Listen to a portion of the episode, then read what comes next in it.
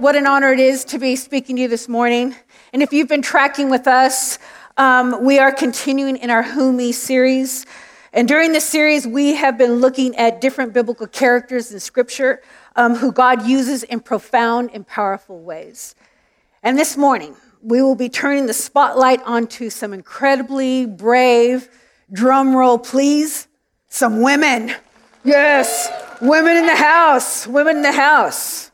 So finally, some women in the Me series. So, men, like Caleb said, my brothers in the Lord, I hope you don't mind if I direct much of this message to the women in the house, to my girls. Um, so, um, so bear with me, and I hope this message blesses you in some way, and hopefully you won't regret not watching the game and being here instead. So, before we dig into God's word, let's pray. Oh God, I just pray that your spirit would fill this place, that your glory would fill this place. And God, as we open up your word, I pray that it would just come alive. Your word is alive and active and sharper than any two edged sword. And may it pierce us, God, and may it take root. So this morning, God, I just pray that you would have your way, have your way, have your way. In Jesus' precious name. Amen, amen. So, last year at Serious Coffee, and for those of you who are new or visiting, Serious Coffee is our women's ministry here at BBC. Um, last year at Serious Coffee, I showed a series of Super Bowl commercials. Um, now, I know that sounds super American, but that's okay because I am one. Um, and plus, I really love sports. I love American football. I love rugby too, but I really love American football um, or gridiron, as Kiwis like to call it. And in the States, millions and millions of people tune in um, on their big widescreen, mega screen TVs to watch the Super Bowl, um, which is the grand final game um, of the season. Um, there are Super Bowl parties, even here in New Zealand.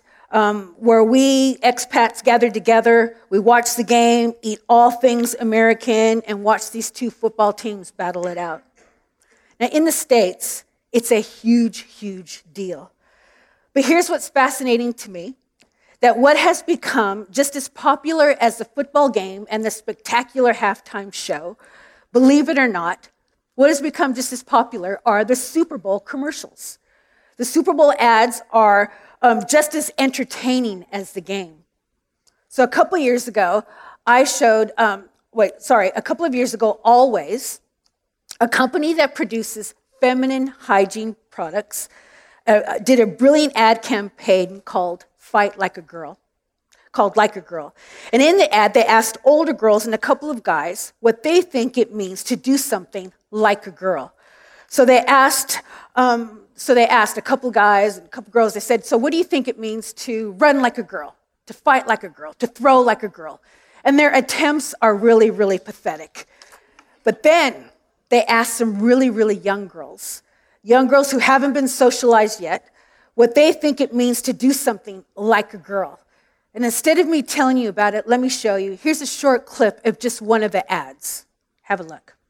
Hi, Aaron. Show me what it looks like to run like a girl. My hair. Show me what it looks like to fight like a girl. Now throw like a girl. Aw. So do you think you just insulted your sister? No. I mean, yeah, insulted girls, but not my sister. My name is Dakota, and I'm 10 years old. Show me what it looks like to run like a girl. Throw like a girl. Fight like a girl. What does it mean to you when I say run like a girl? It means run fast as you can. Isn't that great? That whole ad campaign is just precious. Um, believe it or not, um, here's what was so interesting to me that in this really masculine and macho time slot, this extraordinary narrative of female empowerment made its appearance. It was the highest rated media campaign of the Super Bowl. It was not crafted by a beer or car company, but by a company selling feminine hygiene products. That is stunning, period. Period. the women got that in the house. Uh, you're with me. Are you with me? Men are wishing they were at the game. You may not think this, girls, but the Bible paints a compelling picture of what it means for a woman to fight like a girl. And this is what we're looking at this morning.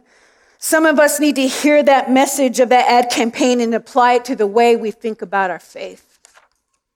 And I'm so grateful to be part of a church that embraces and encourages women in ministry and women in leadership. And a while back, Craig and Michaela did an awesome message. They tag teamed a message on the role of women in the church on Sunday nights. It's an excellent message, and I would encourage you to go um, watch that um, on our website or on our Bible app. But over the years, as I have talked to and mentored women from other churches and other ministries, that hasn't always been their experience. And maybe for some of you today, because of your experience, you think that fighting the good fight and running the race is the work of Christian men, and that a woman's contribution is nice, but not necessary. Or maybe you felt like the Bible is a book about men to men, and that women are an afterthought. Women are not just bystanders relegated to the sideline, but we are co laborers in the fight of faith. Listen to Genesis 2. What was said after Adam was created? And he's looking at all these animals parading by, or none, and none are looking like a good fit for him. And what had the Lord said? It is not good for man to be alone. So a woman was created for him. And we need to understand that that statement made in Genesis 2 is not just a reference to marriage. It is a reference to every sphere of life. It is not good for the man to be alone. Men and women are created to co reign and co labor in creation together. And what you contribute to the mission of the church, ladies, is not of secondary importance. So, as we look at some incredibly brave and courageous women in God's word, I hope that we will reevaluate this morning what it means and what it looks like for a Christian woman to fight like a girl. So, if you have your Bibles or your Bible apps, or however you want to do that, please turn to Exodus 1, and it'll also be up on the screen for you. So, just real quick Exodus is one of the epic stories of the Old Testament. Um, it has all these incredible pieces of a great story. There's a status quo that is met with a huge problem. There is a villain in this story, and the people of God are enslaved by this villain who is a genocidal king. And in the midst of their conflict, an unlikely hero arises. And he arises because, because God uses some brave women who dared to fight like a girl. So let's look at Exodus 1, starting in verse 8, which will set the scene for where we are. Then a new king, to whom Joseph meant nothing, came to power in Egypt. Now, this is significant because Joseph was highly favored in Egypt. He was second in command to the Pharaoh of his day, but that was a long time ago. So we are getting the message here that things have changed and the times have changed.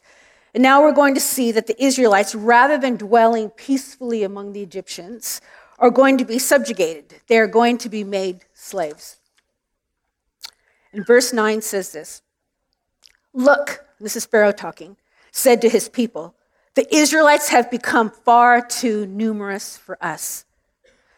You see, at the end of the book of Genesis, Joseph's family migrates to Egypt, and the Bible says that there were 70 men who migrated. But by the time the Israelites leave Egypt, there are over 600,000 men.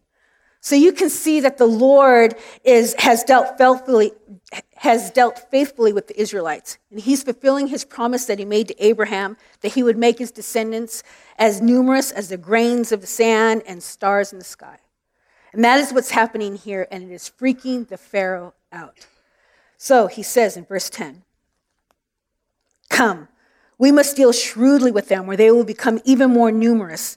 And if war breaks out, we'll join our enemies, fight against us, and leave the country. So they put slave masters over them to oppress them with forced labor, and they built Pithom and Ramses as store cities for Pharaoh. But the more they were oppressed, the more they multiplied and spread. So the Egyptians came to dread the Israelites and worked them ruthlessly. They made their lives bitter with harsh labor in brick and mortar and with all kinds of work in the fields. In all their harsh labor, the Egyptians worked them ruthlessly. Can you hear the repetition of the words ruthless and harsh labor? Moses, who wrote the book of Exodus, wants us to understand that they were cruelly, brutally, and mercilessly oppressed. There were even those who had to make the bricks. Now, making bricks was considered the lowest of the low in Egyptian society. They had the hardest work, and it was the most menial of tasks. So, phase one of Pharaoh's attempt to keep these people under control is to severely oppress them um, with slavery. But it doesn't work. God continues to multiply them. So in verse 15, we see what phase two of Pharaoh's plan is. It says, The king of Egypt said to the Hebrew midwives, whose names were Shiphrah and Puah, When you are helping the Hebrew women during birth on the delivery stool, if you see that baby is a boy, kill him. But if it is a girl, let her live. So, what is phase two of Pharaoh's plan? It's genocide or infanticide. And what does he do? And here is our spotlight for this morning. He summons Shiphrah and Puah, the Hebrew midwives. Now, these women are incredible and the only ones named in this whole chapter. Shiphrah and Puah are not the only Hebrew midwives who served the entire nation of Israel. They couldn't be. Because remember, there are thousands of them now, and they're having babies left, right, and center. So Shiphrah and Puah were probably um, representatives of a guild of Hebrew, a, a, a guild of Hebrew midwives and they were the ones who had to interact with Pharaoh. Now imagine being these two midwives hearing Pharaoh say in verse 16, when you are helping the Hebrew women during childbirth on the delivery stool, if you see the baby is a boy or a son, kill him. And if it's a daughter, a girl, let her live. It's horrifying and unthinkable what Pharaoh is asking them to do. And what is implicit in what Pharaoh is saying here? What is he saying about the daughters of Israel? That the daughters are no threat to us. So kill the, kill the sons. But he doesn't just say that. What he's basically saying is, and make it look like an accident.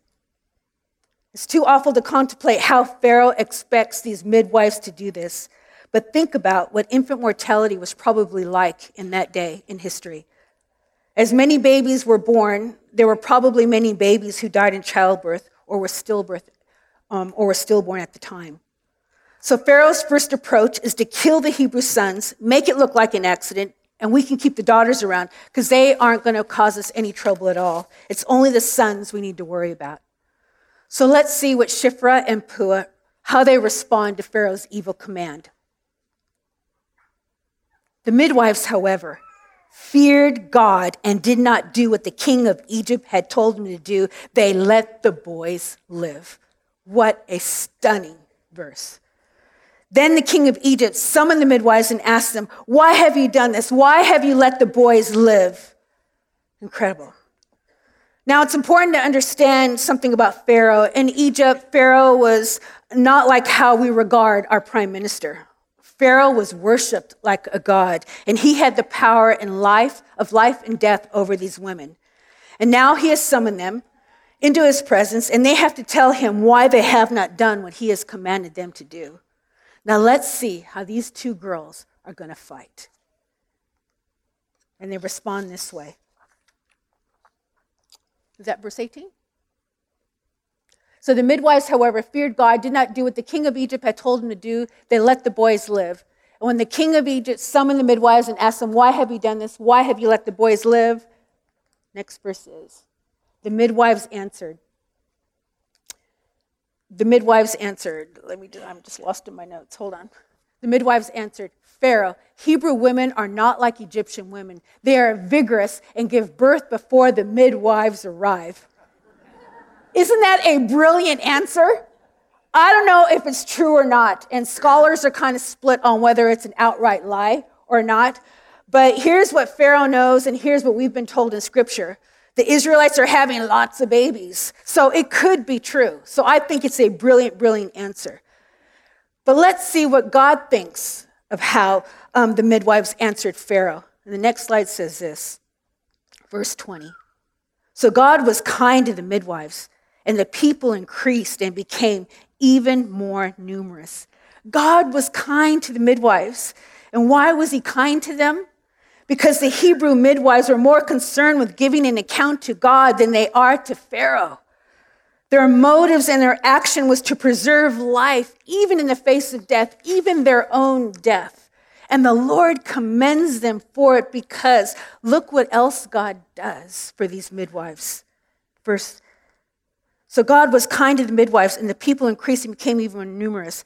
And because the midwives feared God, He gave them families of their own. Did you catch that?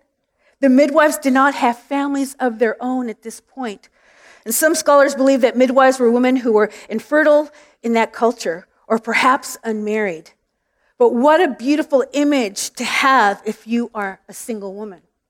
That you can meaningful, meaningfully serve and know that your importance to the church and the role that you can you can take on doesn't begin when you get married or become a mother. By the way, Colin also preached a great message um, on Sunday nights on singleness. So you need to go and watch that too. And I just have to say, y'all are missing out if you don't come to Sunday nights because there's some great preaching going on. And he's on again tonight. So, phase one and phase two of Pharaoh's evil plan is to control and oppress God's people, and it's not working. So, what is phase three? What's phase three going to be?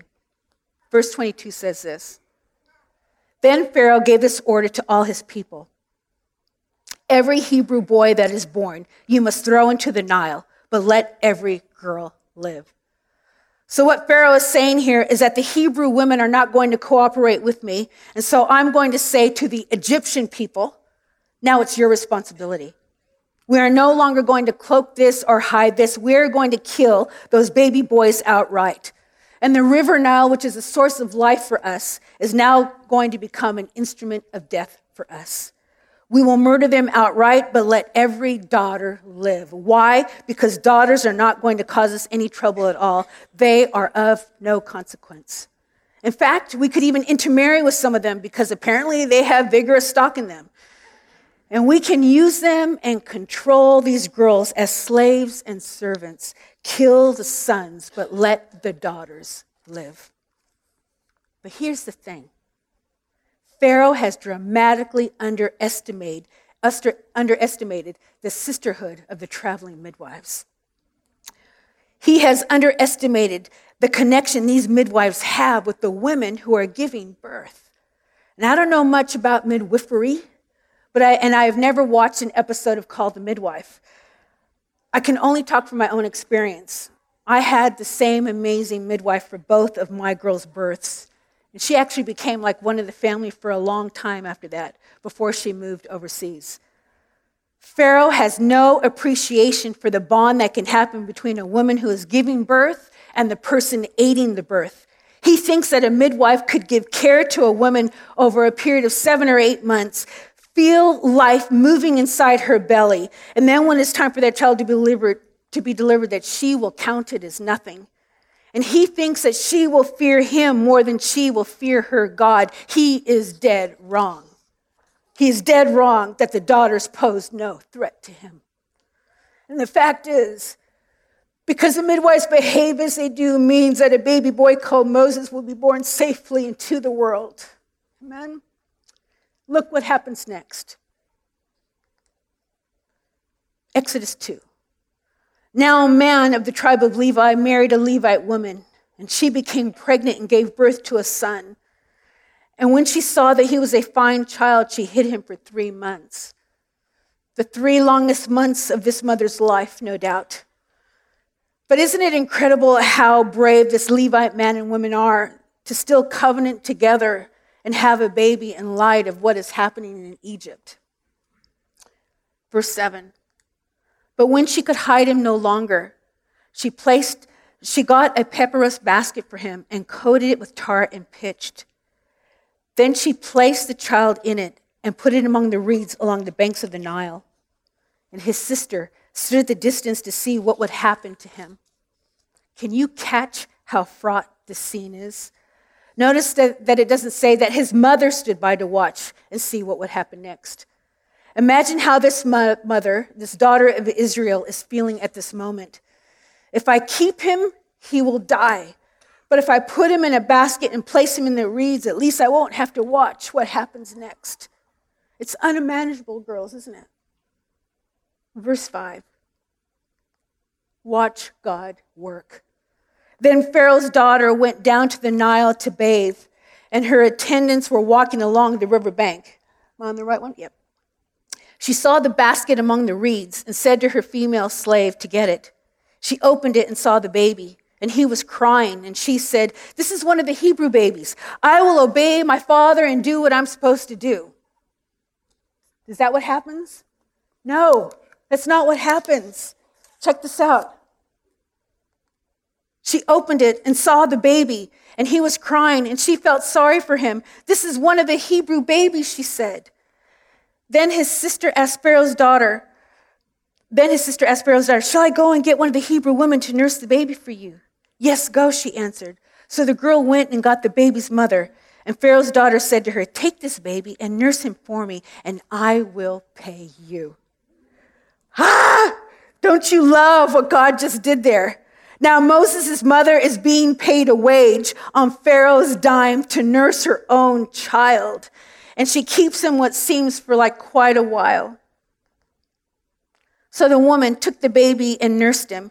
And when the child grew older, she, she took him to Pharaoh's daughter, and he became her son. She named him Moses, saying, I drew him out of the water.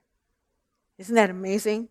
So Moses stayed long enough in the home of his, of his Hebrew family, long enough that we find out later in the story that he is aware of his heritage. He knows about it, he values it.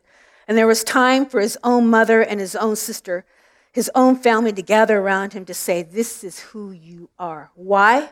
All because Pharaoh believed that a daughter was no threat to his agenda. All because Pharaoh believed a weaker vessel version of womanhood in all the wrong ways. In this passage, we see five women in these passages, five women behaving bravely. Now, Exodus is definitely the story of a strong deliverer, but before we see a picture of a, the strong deliverer, Moses, we see a picture of five very strong and brave daughters who are deliverers as well. Israel's first deliverer was not a man in a flowing robe with a streaming white beard and miraculous sign. Israel's first deliverers were women in average garb with streaming tears and a miraculous courage. May we be such women, amen? And we can be, we can be, we can be strong and brave even as the weaker vessel. Now, First Peter says this in the same way, you husbands must give honor to your wives. Treat your wife with understanding as you live together. She may be weaker than you are, but she is your equal partner in God's gift of new life. So, girls, what do you think that means? How are we weaker? Are we weaker intellectually? Are we weaker emotionally? No, we may process and display emotion and intellectually differently to a man, but it's not a weakness, it's a point of difference. But are we physically weaker? Yes, yes, we are. Well, generally speaking, we are weaker physically than men. I say generally because I don't see too many men lining up to arm wrestle Valerie Adams. no, that's not going to happen. So, because we are physically weaker, generally, than men, we understand powerlessness intuitively in the way men do not. For example, girls, have you ever felt hyper aware of your surroundings when you are walking to your car at night, afraid that someone's going to jump out at you? I bet all of us have felt that way one time or another. So we understand powerlessness.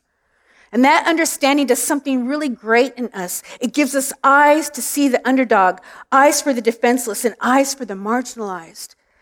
And here is a great Kiwi example of that. Who knows who this is? Say it loud. Kate Sheppard. Kate Sheppard, along with other pioneering women, was the prominent leader of the fight to win the right for New Zealand women to vote. And does anybody know what year that was? check, the, I mean, it, the women got the right to vote in the US in 1920. But check this out. On the 19th of December, 1893, the governor, Lord Glasgow, signed a new electoral act into law. And as a result of this landmark legislation, New Zealand became the first self governing country in the world in which all women had the right to vote in parliamentary elections. How awesome is New Zealand? We should be so, so proud of that. And as a result of women being allowed to vote, there were better laws against domestic violence, child custody laws improved, women's health improved, and maternal fatalities and infant mortality rates dropped.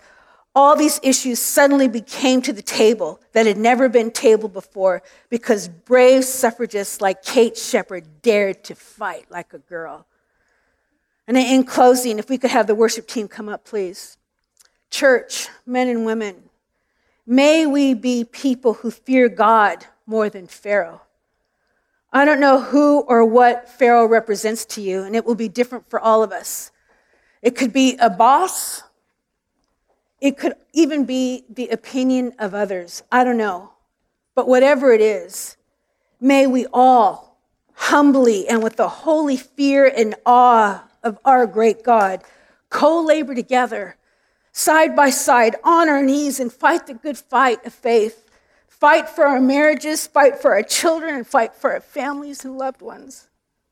And may we have eyes and brave hearts that fight for the marginalized, outcast, and the vulnerable. And whatever sphere of influence God calls you or places you in, women, daughters, sisters, the world needs you. The world needs you to fight like a girl that God created you for. So